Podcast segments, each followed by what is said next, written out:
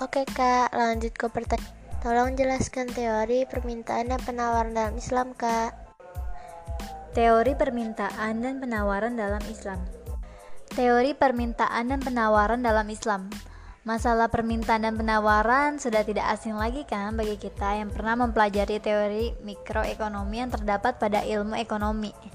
Permintaan dan penawaran juga sudah menjadi kegiatan sehari-hari bagi manusia dalam melakukan kegiatan perekonomian tentang produksi, supplies, harga, keuntungan, produsen, pemasaran, pasar dibahas dalam konsep penawaran.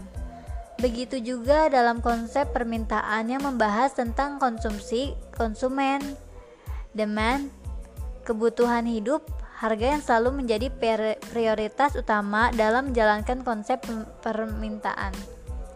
Tidak jauh beda dengan konsep permintaan dan penawaran dalam perspektif ekonomi Islam yang membahas tentang hal-hal yang disebutkan tetapi memiliki kebatasan-batasan dalam berekonomi yaitu syariat yang berhubungan langsung dengan Allah dan sumber-sumber Islam seperti Al-Quran dan As-Sunnah seperti ijtihad dari para ulama atau para ekonomi Islam.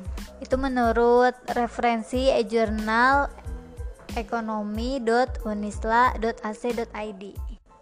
Oke, terima kasih Kak penjelasannya.